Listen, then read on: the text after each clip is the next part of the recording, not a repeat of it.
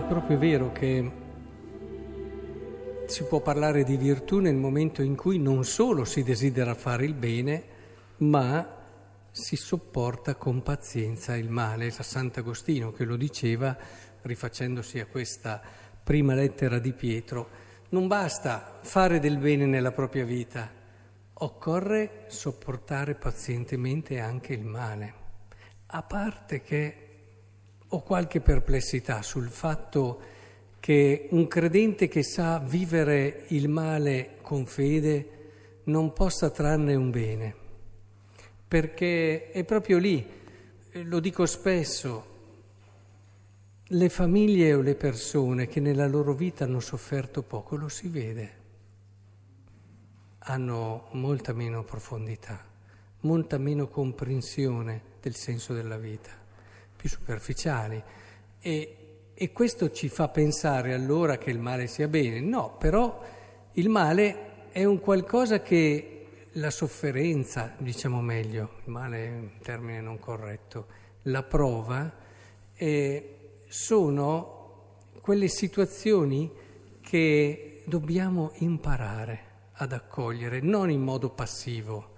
A volte c'è quest'idea di pazienza passiva, che non è corretta sopportare, cioè il male, no, tu devi aggredirla la, la, la prova, aggredire la difficoltà, cosa vuol dire? Cercarne un significato e un senso e su questo vi consiglierò sempre, passate tempo davanti alla croce.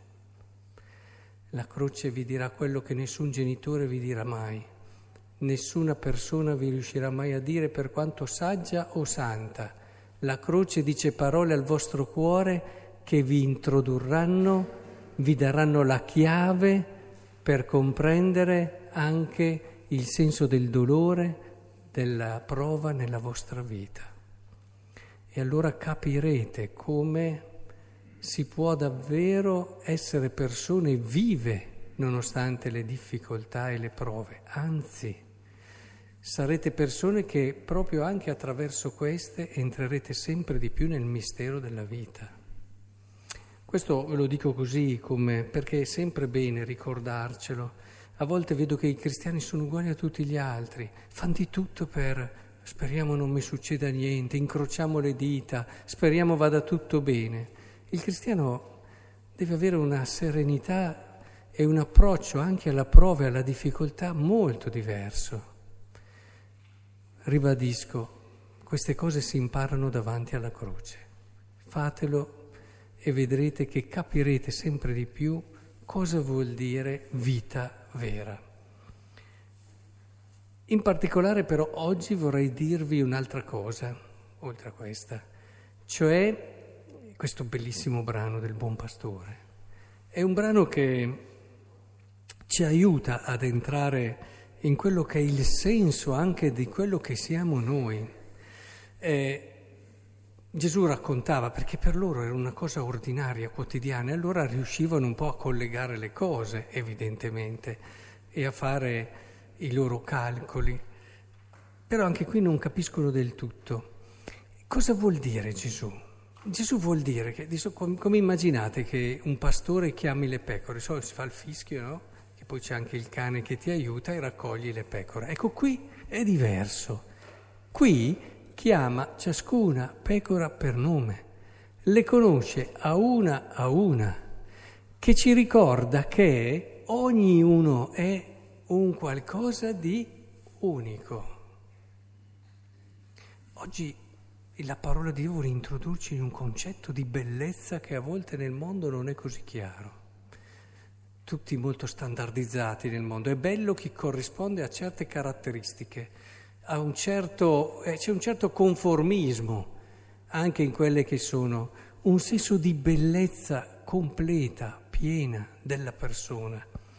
E, non so, provate a pensare quell'unicità che si vede dal modo di camminare di una persona, dal, dall'odore che ha, da, dal sorriso, da, da, quelli che sono i suoi modi di fare, che è tipico che la inquadri subito. Ecco, cerchiamo di capire come oggi il Signore vuole farci capire che noi abbiamo la nostra bellezza nello scoprire la nostra unicità, nel nostro essere assolutamente irripetibili per tutti i secoli che ci saranno e in tutto l'universo.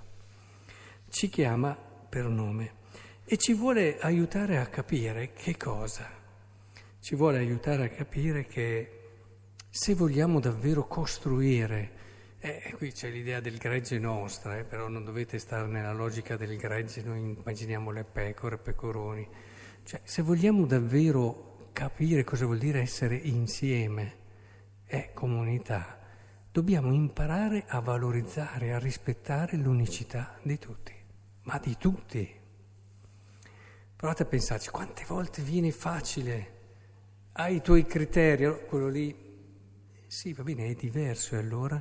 È diverso da quelle che sono le tue aspettative, da quelli che sono i tuoi schemi, da quelle che sono le tue forme. E allora abbiamo bisogno di aprire le nostre teste, soprattutto il nostro cuore anche, e capire che è proprio in quella unicità, che poi non vuol dire che io non possa aiutare l'altro a crescere, ma lo posso aiutare a crescere in modo cristianamente parlando immaturo solo aiutandolo a diventare quello che è lui. Quello che è lui. Noi tante volte riversiamo delle aspettative. Ecco che nasce la pretesa. Riversiamo delle attese perché abbiamo dei bisogni, allora l'altro deve essere in un certo modo per corrispondere ai nostri bisogni, ma è proprio lì che invece di costruire comunione noi eh, rallentiamo rallentiamo il vero rapporto. E pensate la bellezza che c'è in questa assemblea. Siete in tanti, ognuno diverso, ognuno con le sue caratteristiche, ognuno che, sapete quando si trova un, un oggetto che è, si capisce che è unico, che valore inestimabile che ha, no?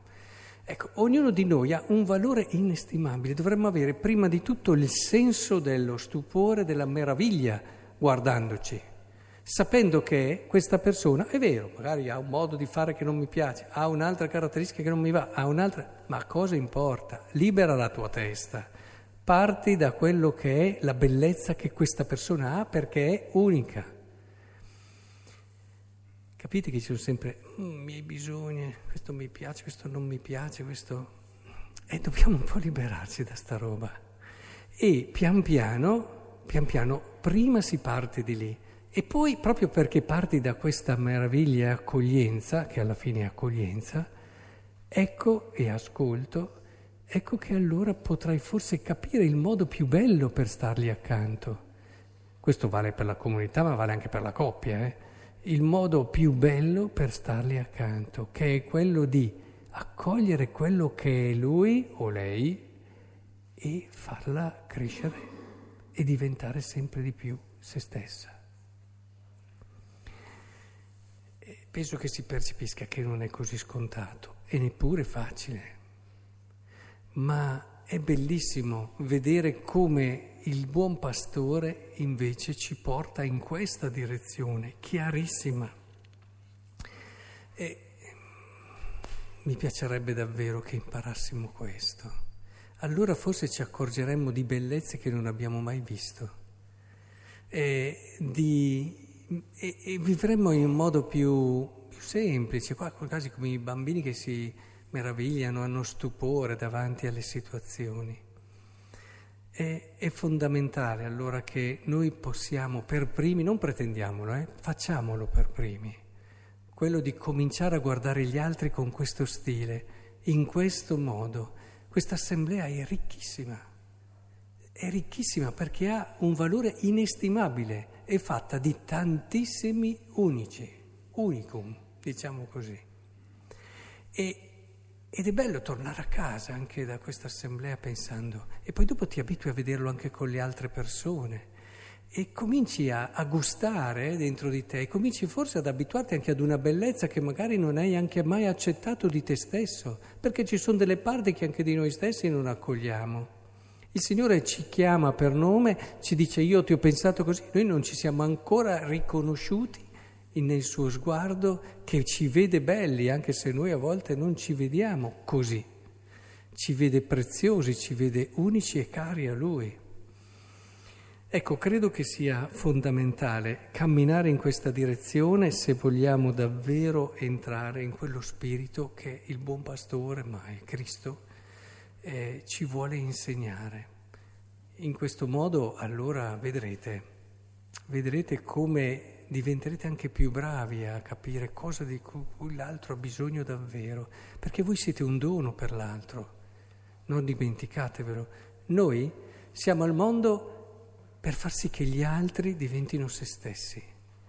E in questa dinamica allora forse riusciamo anche noi a diventare noi stessi. Se diventiamo noi stessi veramente, allora eh, cominciamo a intravedere il disegno di Dio perché lui ci ha pensato in un certo modo, cominciamo a vedere il mondo in un modo diverso, cominciamo a cogliere dei fili che ci sono tra gli eventi che accadono, tra le cose che succedono, che non sono più così casuali, cominciamo a leggere un disegno, una sapienza che c'è negli eventi di tutti i giorni, cominciamo a sentirci parte di qualcosa di bello. Ecco, io vi auguro davvero che come cristiani sia questa la nostra esperienza. E allora forse cominceremo a, a far drizzare le antenne a qualcuno che sta cercando proprio questo e magari non ha ancora trovato Cristo.